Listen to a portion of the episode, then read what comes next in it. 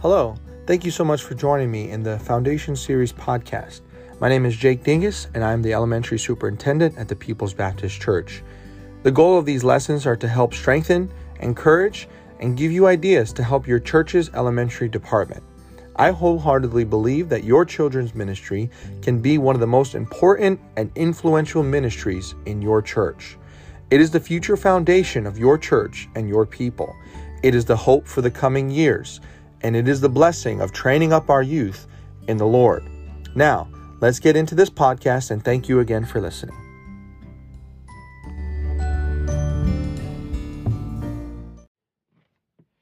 Thank you again for listening to the Foundation Series podcast. This is episode number seven, and the title is The Art of Making Excuses.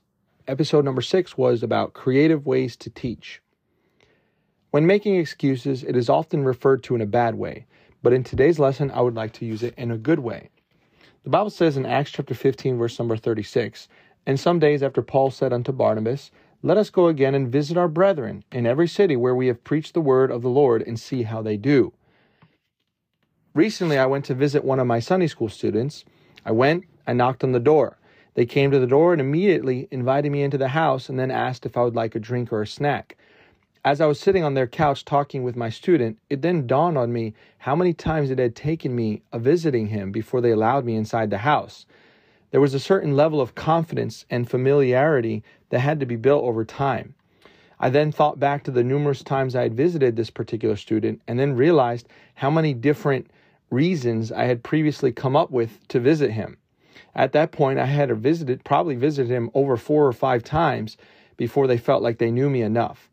This is where the idea of this lesson came from the art of making excuses. Each time you visit them, it is best to have a purpose and reason for being there. For a time or two, you could just show up and say, I'm here to visit you, but I think after a couple times, it may seem a little odd to stop by their house over and over again.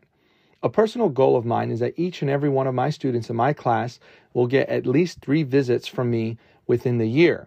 This is definitely a great goal to reach, and more often than not, many of my students actually end up getting visited almost 10 times within a two year span that they are in my class.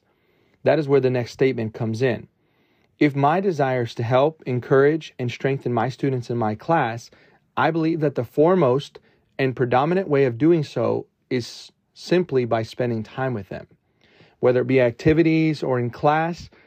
But I believe even better results are reached when it's one on one. And the only way to do that would be to visit them in their house and to see their family. This is the next level teacher. This is the all in type teacher. This is the in it to win it style teacher. And I'm here for a reason and a purpose in these young children's lives, and I do not want to miss out on the certain opportunities that have come with them being my student. I take pride in my students, and I want them to be able to take pride in me as their teacher or helper. I want them to feel important and loved. And the best way to show a child that you love them is not to just say it, but to prove it by spending time with them. Let us not forget that the, our lives are simply made up of the fragile existence of time. Our time equals our life. How we spend our time is how we are spending our life. And that is why every moment of every day that we give to people or to someone, it is important because we are giving them our life. And since in heaven we can only take one thing with us, then I want to invest as much as my time, my life's allotted time, to visiting my students as, po- as much as possible. Now, what are some different excuses or reasons for visiting our students? I'd like to talk about a few today just to give you a few ideas. Are they saved? If not, go visit them, witness them. Is their family saved? Is their friends saved? Are their aunts or uncles saved? If not, then go visit them. All right, if they are saved, have they been baptized? If not, go and visit them and talk, explain it to them in front of their parents. And I have some uh, flashcards that I like to use to explain baptism to them. And of course, uh, work to get the parents' permission for baptism. Uh, plan an activity or, and then go and visit them to tell them about it. Uh, or get a permission slip to sign so that they can come on the activity. That's another excuse. Um, maybe have their parents been to your church or do they come regularly? If not, that's a great way to visit them and say, Hey, I just came by. I just wanted to invite you this coming Sunday. We would love to have you. If you come, I will give your child a specific gift of some kind. I think that'd be a great idea. It's another excuse to visit them. Another idea would be just to stop by, to bring them a note, to say, hey, I was in the area and I wanted to stop by and drop off this note, or maybe I had a bag of candy. I just want to stop in and I didn't know how to get rid of the candy, so I thought I might want to stop by your house and you can help me with that. Another thing that I've often done uh, very commonly is every once in a while I'll specifically visit my students in my work clothes after work one day. And I want them to see that I care about them. And even after a long day of work, I want them to see that I care about them. And then maybe they can uh, see me how I am most of the week uh, during the work week. That would be an excuse. Is just say, hey, I was working in the area and I wanted to stop by, or I had a I had five minutes, I wanted to stop by. And you don't have to make the visits long, but making them regularly is is very, very important. It goes a long way. Another idea or excuse would be stop by, say, hey, I wanted to take you out for ice cream real quick, or can I go get you some ice cream? What flavor do you want? I'll go pick it up and bring it back back to you. That's one excuse. Another idea would be say, hey, I wanted to come and uh, maybe go invite some of your friends to church, or maybe your neighbors. Uh, maybe uh, some of them are drive-in kids, and they you can go with them to go stop by their neighbors. Maybe a big day's coming up.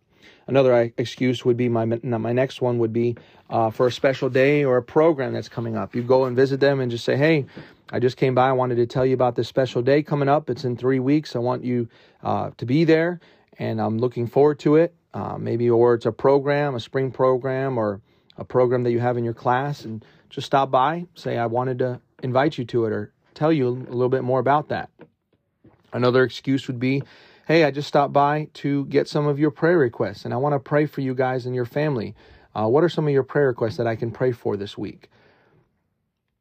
And another idea, another habit that I've started is every time I visit them, before I leave, I like to pray with them, pray for them, and pray for your student, pray for their family. I think this also has been very, very helpful. A statement I heard not long ago was this you will only reach a child's heart as far as you get their parents' respect and trust.